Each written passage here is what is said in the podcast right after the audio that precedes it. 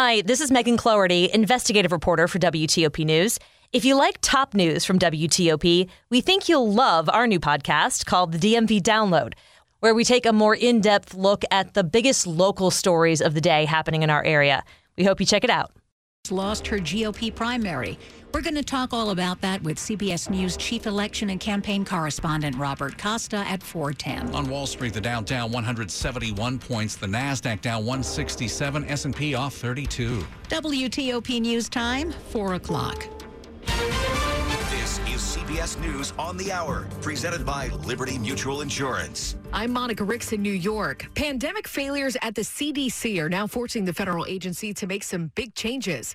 WSB's Sabrina Cupit reports. The head of the nation's top public health agency, Dr. Rochelle Walensky, is shaking up the organization. In an email to CDC employees, Walensky says, in our big moment, our performance did not reliably meet expectations. We needed to put out guidance that was fast, that provided data to the American people, and we did not have the capacity. We were not groomed uh, for that moment. The changes will include faster release of scientific findings and easier to understand guidance. Walensky says the reorganization will not mean job losses at the Atlanta based agency, but it will mean new positions for some. Sabrina Cupit for CBS News, Atlanta. In Georgia, Rudy Giuliani just wrapped up testimony before a grand jury about the 2020 presidential election. Rudy Giuliani didn't attempt to avoid the cameras when he arrived here at the Fulton County Courthouse, but left out of the parking garage without being seen. He spent a total of six hours before the special grand jury and is now apparently a target in the investigation. That's WSB's Sandra Parrish. Liz Cheney is warning Republican voters now that democracy is at stake in 2024. If we do not condemn the conspiracies and the lies, if we do not hold those responsible to account, we will be excusing this conduct, and it will become a feature of all elections. America will never be the same. Cheney lost the GOP primary in Wyoming last night because of criticism like that about former President Trump and his role on January 6. CBS's Anthony Salvanto. Republican Party does not want its candidates criticizing January 6th. That's become part of the litmus test, if you will. Thousands of people in Britain who contracted HIV or hepatitis from tainted blood transfusions from the 70s to 90s are about to get a big kickback from their government. The tax free payments will be made to survivors of the scandal and to bereaved partners by the end of October. An ongoing inquiry will decide on compensation for the thousands of others who lost parents, siblings, or children to HIV or liver failure. At CBS's Vicki Barker. The National Highway Traffic Safety Administration wants drivers to ditch the booze ahead of Labor Day weekend. Administrator Steven Cliff says traffic deaths involving alcohol have spiked this year. Because these are early estimates, we don't have breakdowns by category.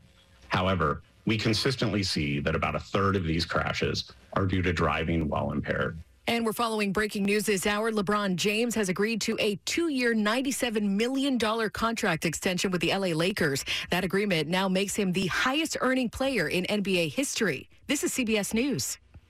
Liberty Mutual customizes your car and home insurance so you only pay for what you need. Visit libertymutual.com to learn more. Well, good afternoon. It is 4:03 and we're very glad to have you with us on this Wednesday, August the 17th, 85 degrees.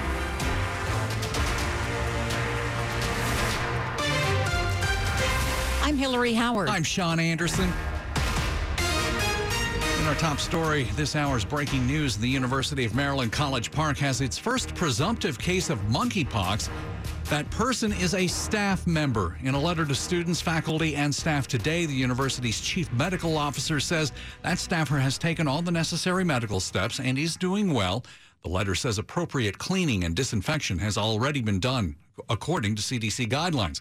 The Prince George's County Health Department is leading the effort to notify people who may have been exposed to the virus. The letter says it's likely there will be more monkeypox cases on campus, and the university is monitoring the situation in partnership with local and state health departments. The first day of classes for the fall at UMD is August 29th. Now to Northeast DC and St. Anthony's Catholic School, where there's a development related to recent vandalism.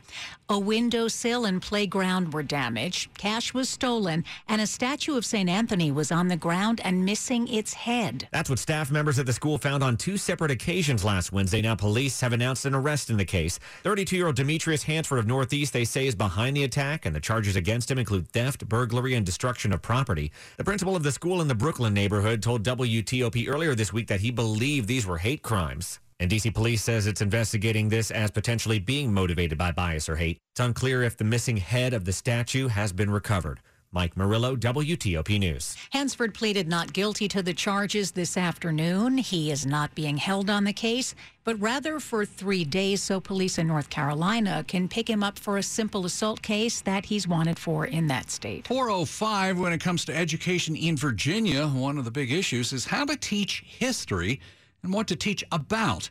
Well, today we're expected to learn details on the state school board's first review of the proposed revisions. And while the board was meeting to talk about a variety of things, Governor Glenn Youngkin dropped by to talk about the proposed changes to the standards of learning on history and social science. It was an opportunity for us to set a standard for what it means to educate our children in all of the lessons. Again, I'll repeat the good and the bad um, but also the amazing progress that we've made in this country and yet the times we've failed. This is the moment for us to take a really, really serious look at how we are teaching this most important topic. The board is considering a plan to shift the focus from specific historical figures to analyzing reasons behind historical events and how Virginians responded. Some parents say the changes will help students learn a more accurate version of history. Critics say the proposed curriculum paints a false picture of historical people and events. Meantime, in Prince George's County, there's a tentative deal between the school district and the teachers union, which will be voting on a three year contract in the coming weeks. Last month, union leaders said negotiations were at an impasse over a lack of pay and planning time for teachers. Union President Donna Christy says the new deal will empower teachers and help improve student outcomes.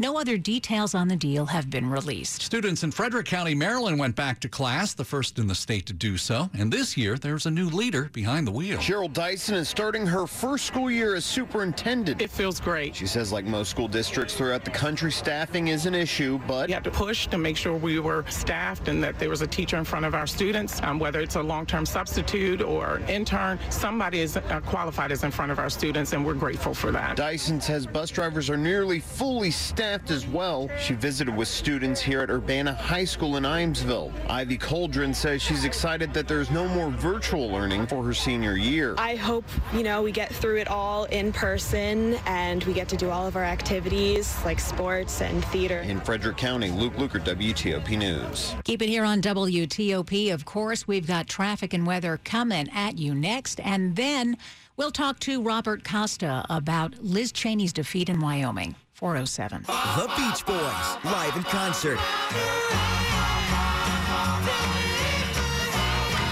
60 years of the sounds of summer. August 28th at Wolf Trap.